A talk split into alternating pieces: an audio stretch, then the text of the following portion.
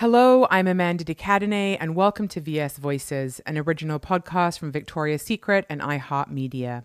My guest today is a trailblazing voice in the world of cancer treatment. Her name is Dr. Lisa Newman. She's an oncologist and chief breast surgeon at New York Presbyterian Weill Cornell Medical Center in New York City. Lisa's research has taken her to the continent of Africa to better understand breast cancer and why it so disproportionately affects African American women. It's one of the reasons why Dr. Newman received an award this year from Victoria's Secret's Global Fund for Women's Cancer. A small but important reminder for all of you listening today all recommendations and resources provided here are for informational purposes only and are not a substitute for professional medical advice, diagnosis, or treatment. Individuals looking to assess their personal cancer risk, screening needs, and treatment options should directly consult with a healthcare professional you know, one of the the phrases that I use with my kids a lot is like, I mean, how important is it? It's not like a life or death situation, is it? And then I was thinking, I'm talking to you today, and you know, you're probably dealing with some kind of life or death situation, but you've taken the time out to talk to me. So I really appreciate it.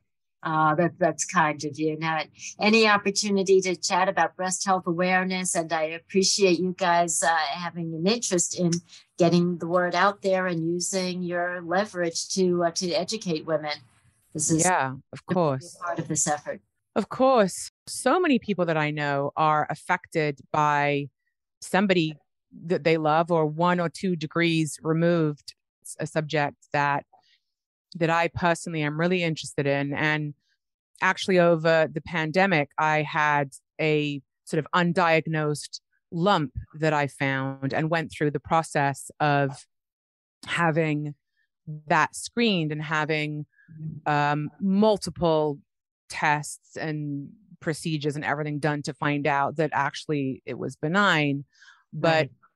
you know it it was suddenly like oh i could be affected by this this could happen to me.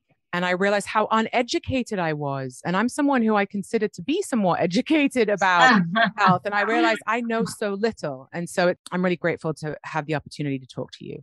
Uh, absolutely. I know that's a very, very scary experience having to go through that entire workup. And I'm so glad that everything turned out well for you. But I'm also glad that you had a chance to witness firsthand how uh, advanced we've become in being able to evaluate breast problems thoroughly. In the past, you know, many breast cancers went undiagnosed for a long time because we didn't have the imaging sophistication that we have today. And today, we have so many studies that are available to us to get better characterization of a breast problem and make a much more thoughtful uh, way of getting to the point where we know whether or not a biopsy is necessary. If a biopsy is necessary, we are able to diagnose cancers at earlier stages, and we have much better treatments for them than we had in the past. We've come truly such a long way. And correct me if I'm wrong, but early detection seems to be key, correct? Yes, that is absolutely true. We've learned a lot about the heterogeneity of breast cancers. It's not just one disease, there are many different subtypes of breast cancers, some of them being much more aggressive than others. But for any of these breast cancers, catching it early is really one of our greatest um, strategies in being able to treat that cancer effectively. If you catch a breast cancer early, which means catching it at a small size, when it has it's less likely to have uh, traveled into the lymph nodes or the glands of the underarm. It makes it more likely that a woman will have a broader array of surgical options. And the smaller breast cancers don't have to be treated by mastectomy surgery. We can treat women with breast saving operations for women that do need to undergo mastectomy or for women that prefer mastectomy. And there are some women who do have that preference. We have wonderful breast reconstruction options that we can offer women. Usually, that breast reconstruction is done right at the same time as the mastectomy. And today, we can usually do procedures called nipple saving mastectomies. Or yeah, I've heard about that. Yeah, which work out beautiful for the majority of cases. We basically save the entire breast skin envelope, and then the plastic surgeon fills in that shell of the remaining breast skin with whatever reconstruction the patient chose. So it can result in a, you know, a fabulous uh, result cosmetically for the patient. What is the barrier to entry for women going in and getting regular checks done? Because I did hear that there was some talk of lowering the age of mammograms from 50 to 40. What are your thoughts on that? Yeah.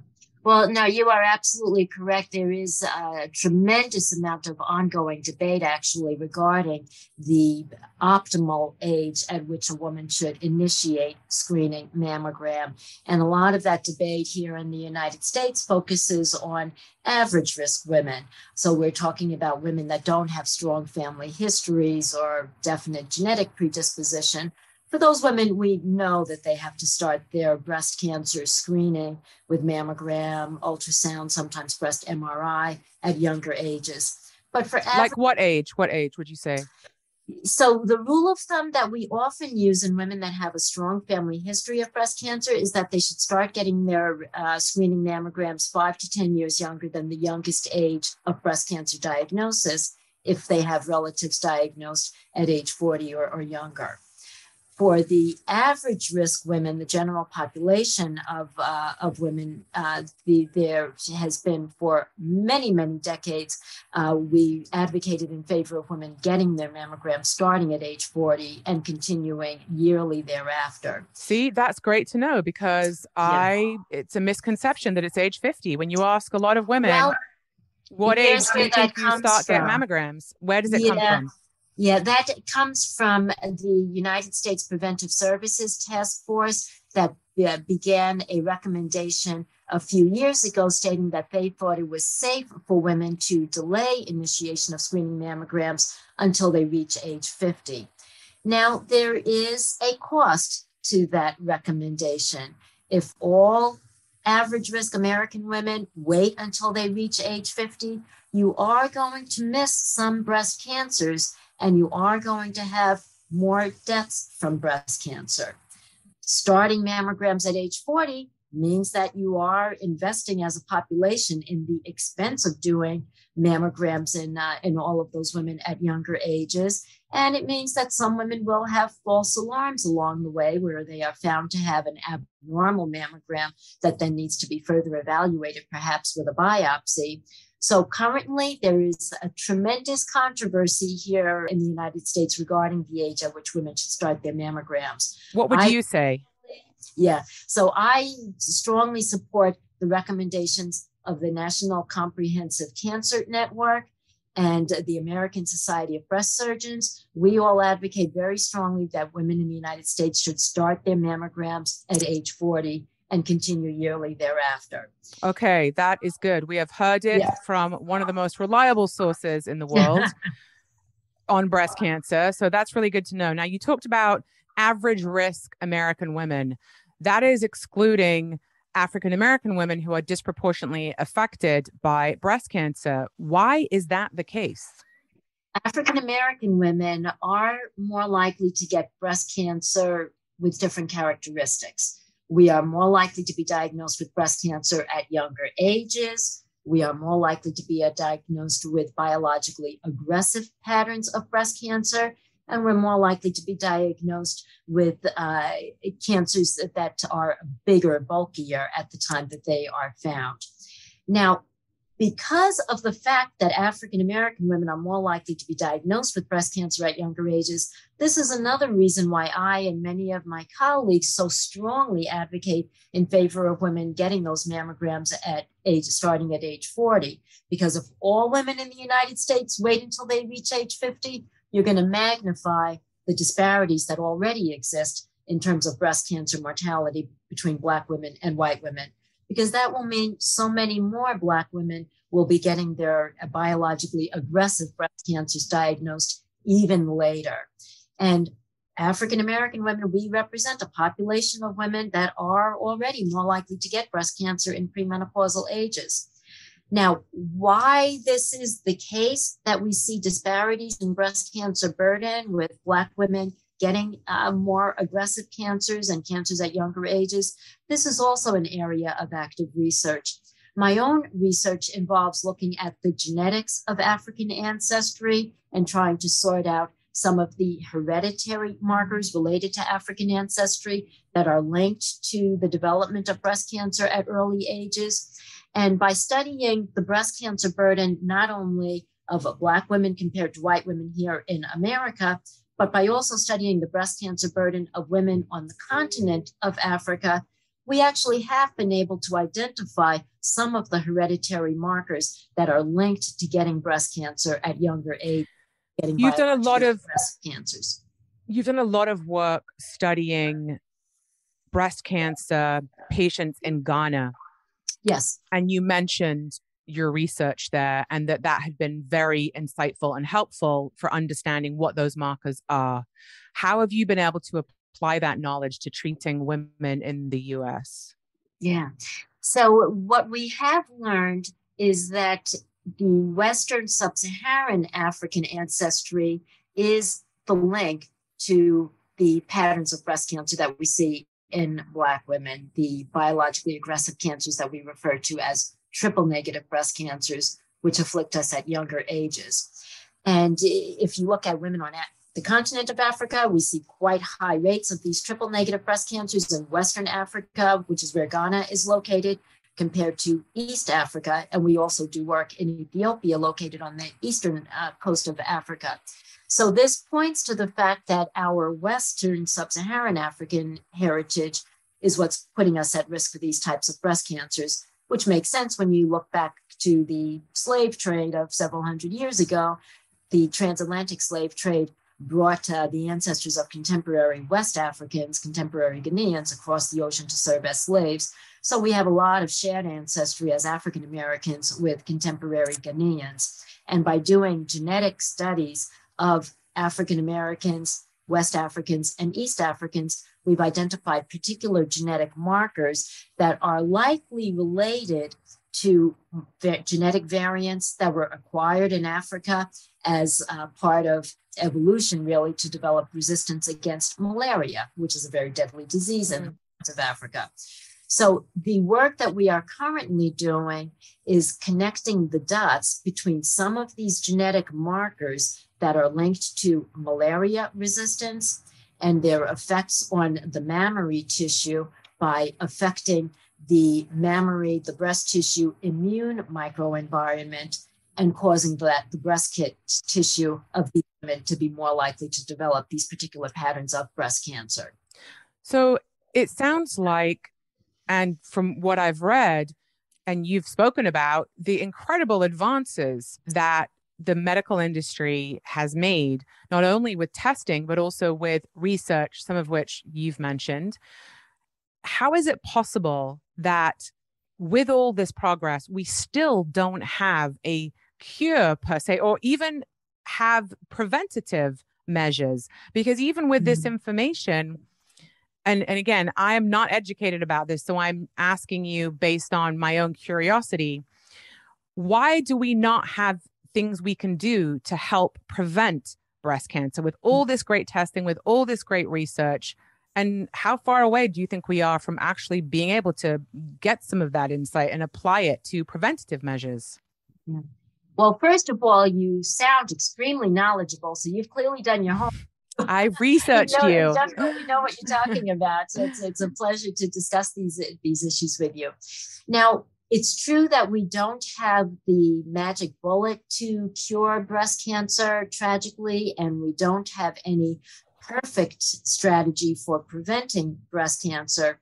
But we do have some strategies that are effective in reducing our chances of getting breast cancer. Number one, we know that women who nurse their babies will lower their risk of getting breast cancer. Women, especially women in the postmenopausal age ranges, if they keep their weight under control, if they avoid obesity, if they stay active with a healthy exercise regimen and follow a healthy, balanced diet, That's another strategy for lowering breast cancer risk. Sorry, I want to just pause you yeah. right there. Keeping weight lower postmenopausal and maintaining exercise is a contributing factor to diminishing the risk of breast cancer. How is that so? Yeah.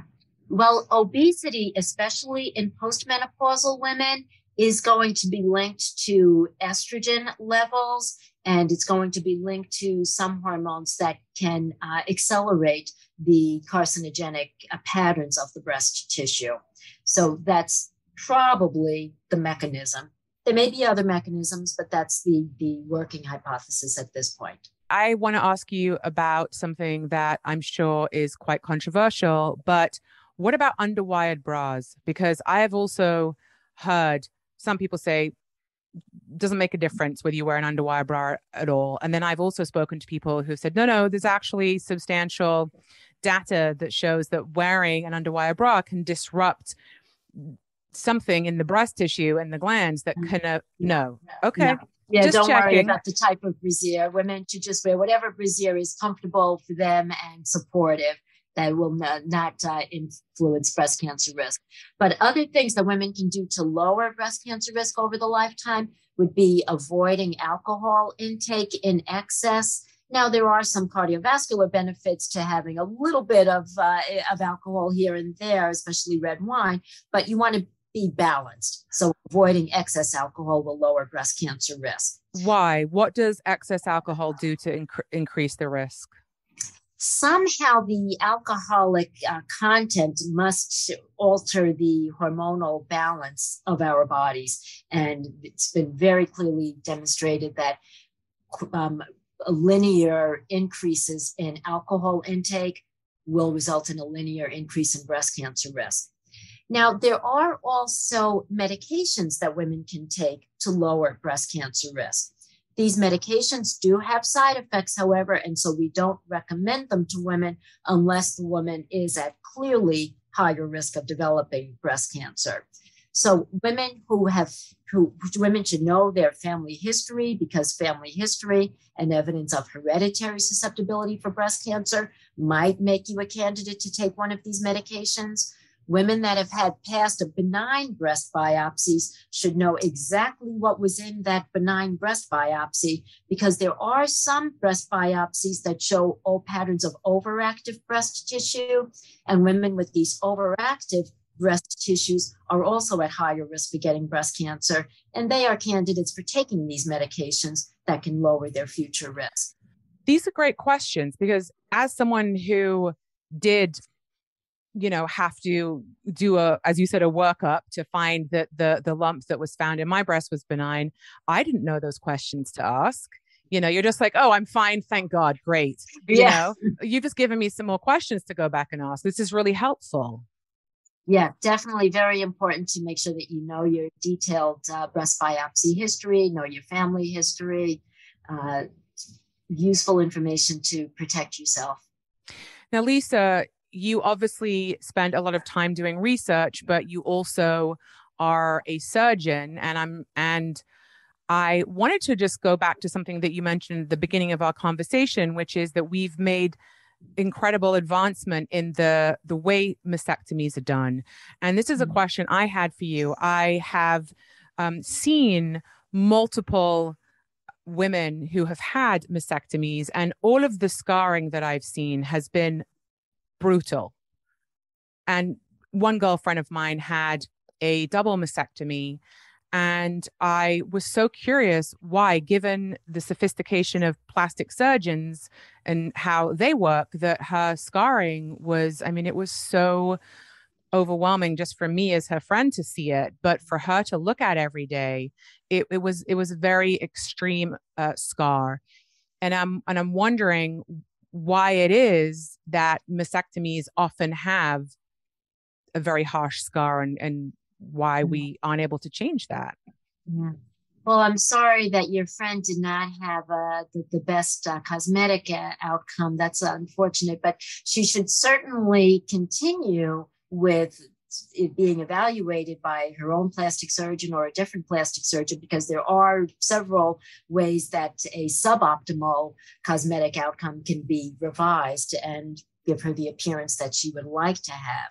Uh, sometimes the reconstruction result is affected by the extent of the woman's cancer, and sometimes the cosmetic result is affected by other types of breast cancer treatments that the woman requires.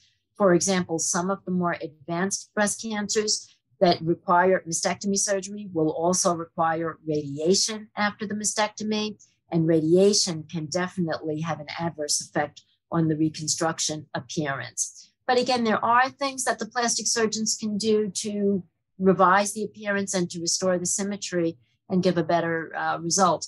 I also strongly encourage uh, women diagnosed with breast cancer to make sure that they seek treatment in a dedicated breast oncology program where they can avail themselves of the services of people who do nothing but take care of breast cancer all the time, because that will be an advantage in terms of making sure that uh, you're getting all of the, the best options uh, that are out there.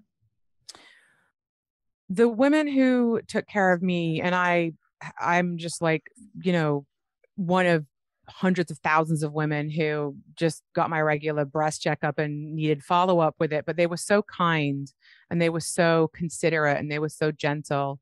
And um, I was thinking about how it was for them to have to work with people who had way more serious diagnosis than me just getting a checkup. And I wonder how that is for you having to tell so many people that they have breast cancer.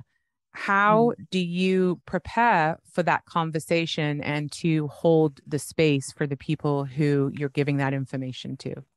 Yeah that is definitely a very difficult, emotionally charged conversation to have. There's no doubt about it. And it's painful for everybody involved, most of all, the patient, of course.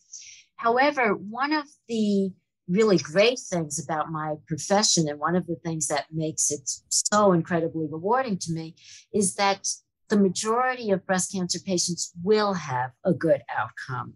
And so it's the very uh, in, absolutely it's rewarding that i can look a woman in the eye when i am discussing her new breast cancer diagnosis and tell her that we do have the tools to help her beat this cancer.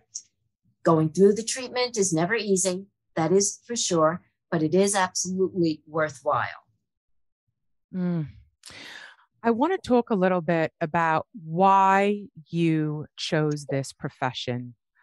I read that you grew up watching General Hospital.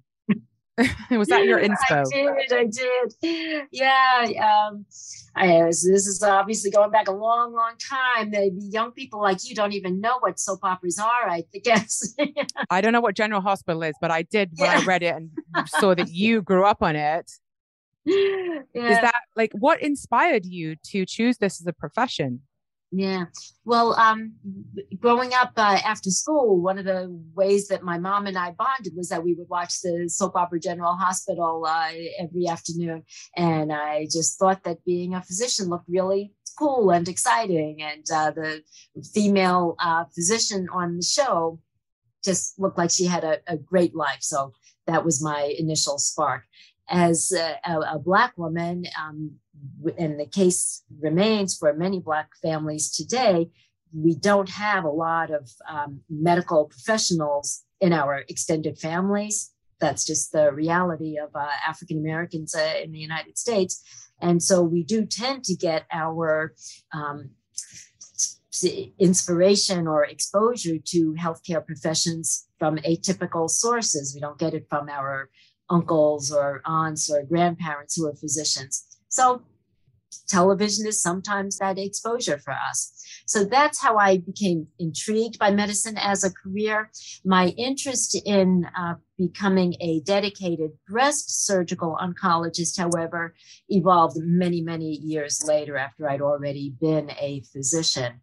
And in the first uh, phase of my career as a physician and as a surgeon, I worked as a general surgeon in Brooklyn, which meant that I was taking care of a whole variety of different surgical problems, you know, emergency room surgeries for trauma, uh, benign and malignant uh, surgical problems like gallbladder operations, appendectomies. But I was also taking care of a lot of cancers. And as a woman, many women in my community did gravitate towards me because they wanted to have a woman physician taking care of their breast problems.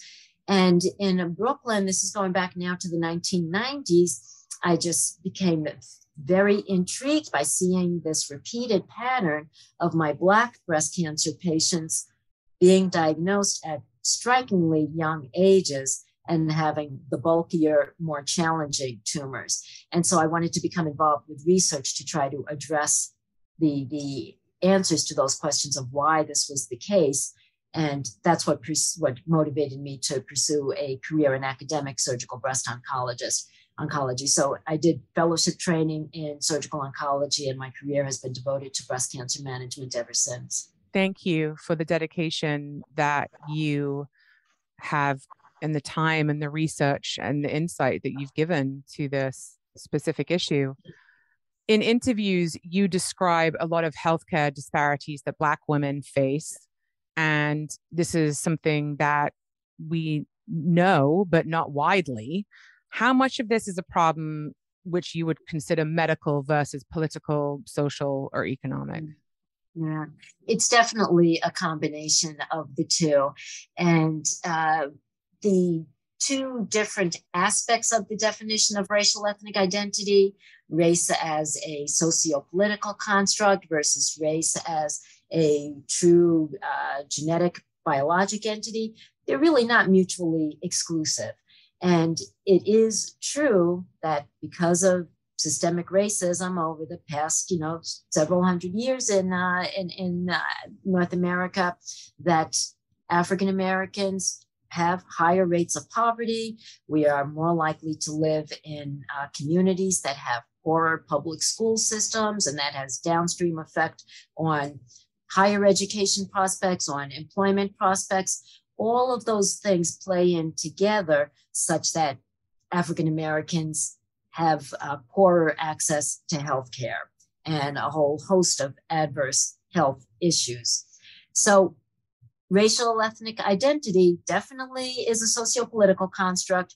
How society labels us, how we identify ourselves influences how we live, where we live, and how we access healthcare. But racial ethnic identity is also associated with some of the ancestral genetics that we discussed previously.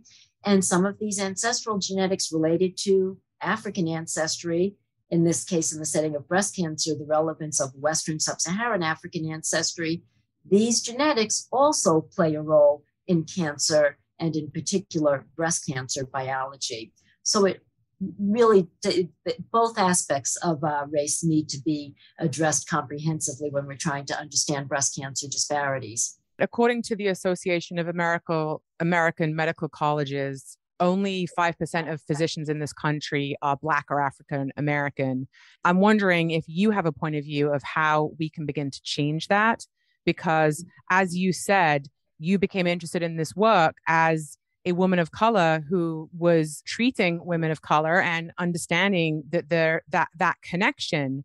However, if there are not only 5% of physicians are black or African American, there's a huge gap there. Yeah, and it's a tragic gap. It's tragic uh, for many reasons. Um, we there are data showing that uh, physicians of color are more likely to gravitate towards diverse practices where they are caring for more diverse patients. There are abundant data indicating that patients of color want to have uh, physicians that reflect their own background and in general, I think that all patients, regardless of their own racial ethnic identity, they will feel more trusting of a healthcare workforce that reflects their community. have a very homogeneous group of physicians and a diverse patient population, that mismatch is going to result in suboptimal communication between physicians and patients, and that's never good. It's also true that if we continue with a very uniform, homogeneous physician profile, with the bulk of those physicians being white males, then we're missing a whole pool of talent and brilliance in the diverse population of young people and talent and creativity that we could be tapping into so that we have a stronger and even more powerful physician workforce and oncology workforce, research workforce. We are um, cutting off our noses to spite our face if we don't wrap our arms around this problem and improve the diversity of our workforce. And I realize that that's not an easy problem to tackle. There are a lot of um, social, societal ills that need to be corrected in order for us to take care of the pipeline problem that exists. But it is something that we we have an obligation to work on. Pipeline programs where we encourage young people at the grade school level, the high school level, college level to get them interested in healthcare so that they aren't necessarily relying on television to be exposed to uh, the medical professions and to the sciences. These pipeline programs are things that we can do right now to engage more young people in pursuing healthcare professions. A lot of uh, young people look at us and just say that since the physicians don't reflect their own communities, they have less of an interest in uh, in pursuing that profession. It makes sense, and also so important that somebody like yourself is visible because, as we know, many people have said they cannot be something that they cannot see, and for you to be visible with the work that you do, you are you're creating a path that did not exist previously, which is my definition of a trailblazer. And that yeah. you're creating a path for other women of color and women to look at you and say, Hey, I want to do this. I'm interested in this. I care about this. If she can do it, I can do it.